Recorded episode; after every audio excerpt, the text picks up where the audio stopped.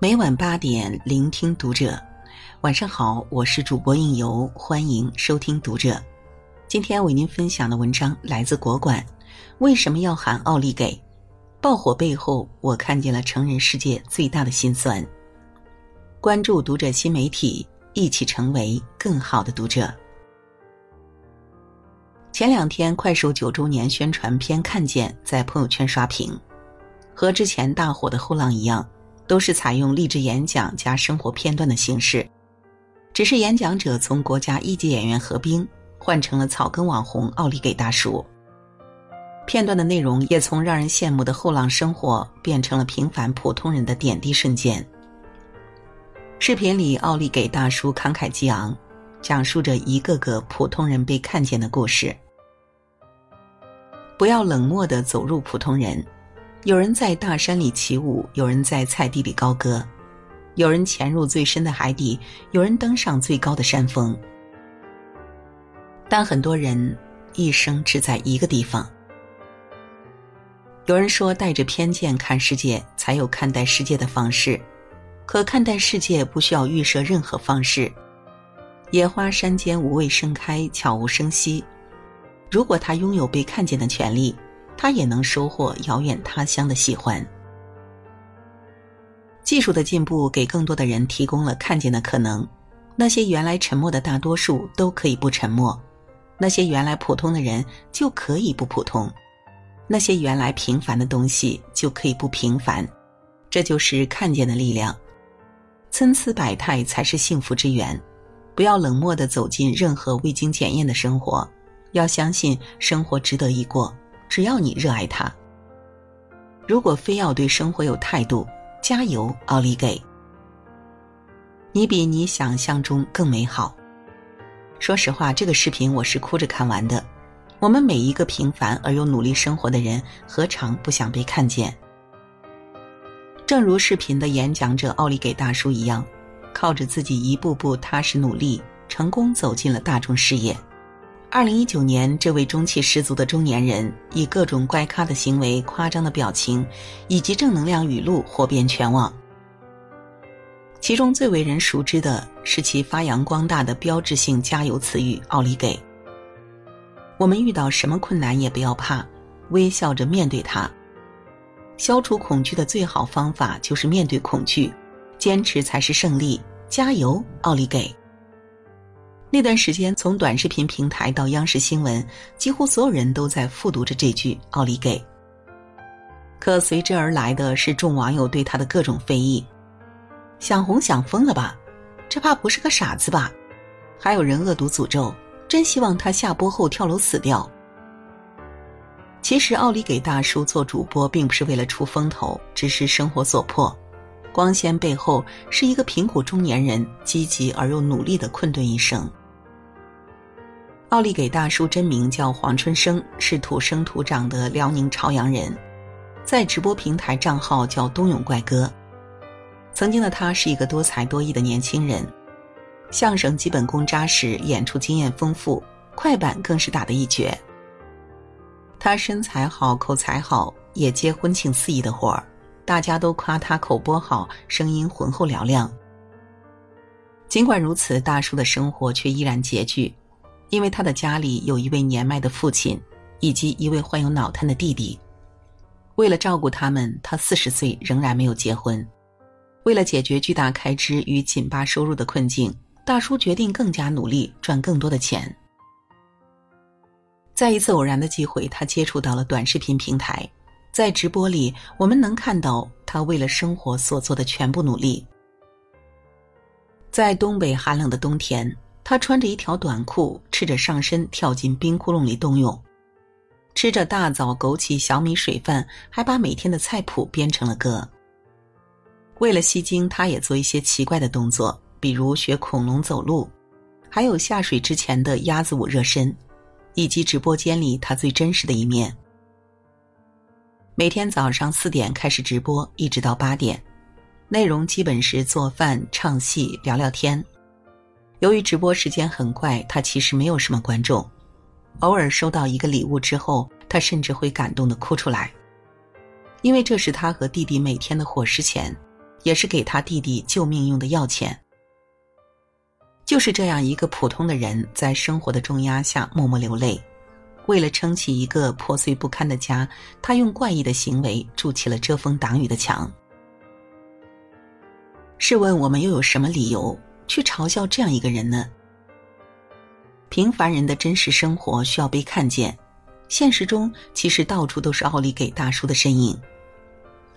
他们是烈日下穿梭在车流中的外卖小哥，是每天工作十几个小时的年轻程序员，是日出而作、日落而息的新生代农民工。他们也是这个社会上需要被看见的一员。抖音上那个发完工资去买了一箱牛奶的小伙任海龙，他有一个小小的愿望，就是天天都能挣三百块钱，他就可以带着把他养大的姑父去坐一次飞机，坐一次高铁，坐一次轮船，见见大世界。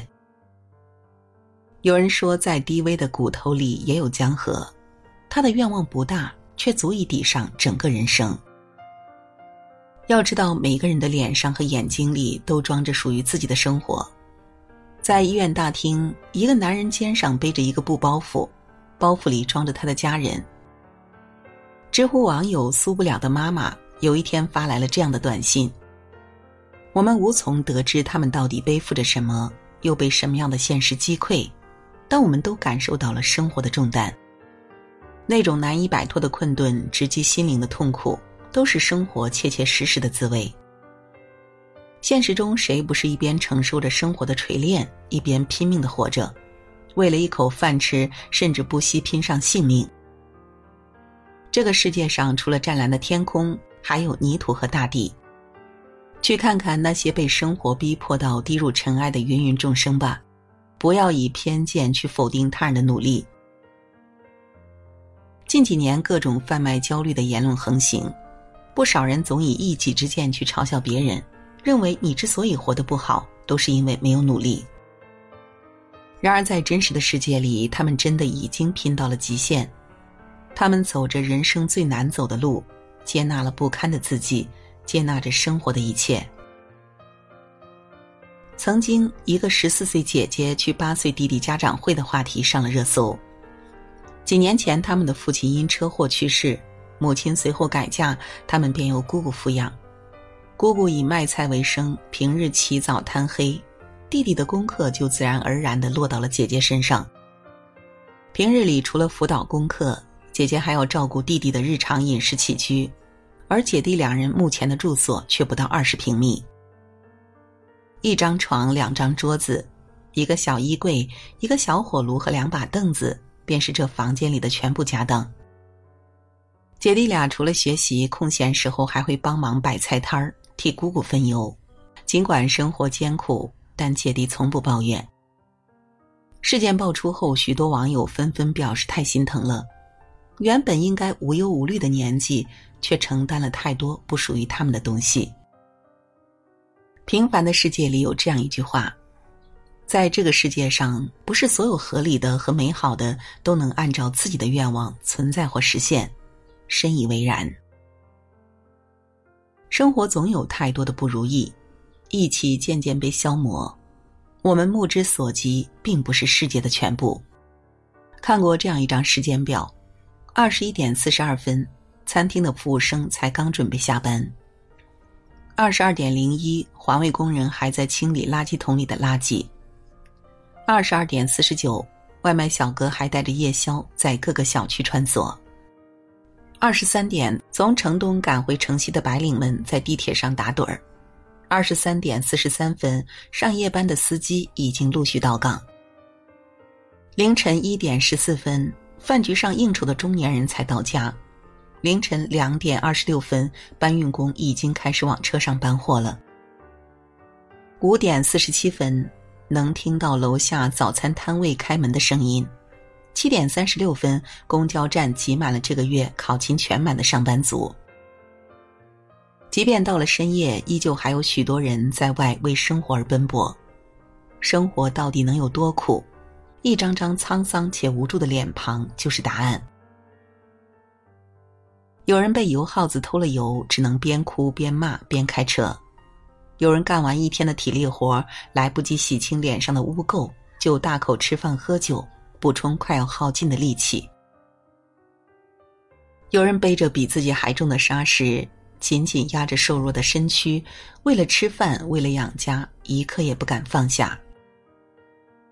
成年人的生活从来没有容易二字，他们也许没有活出世俗意义上的成功，却都做到了最好的自己。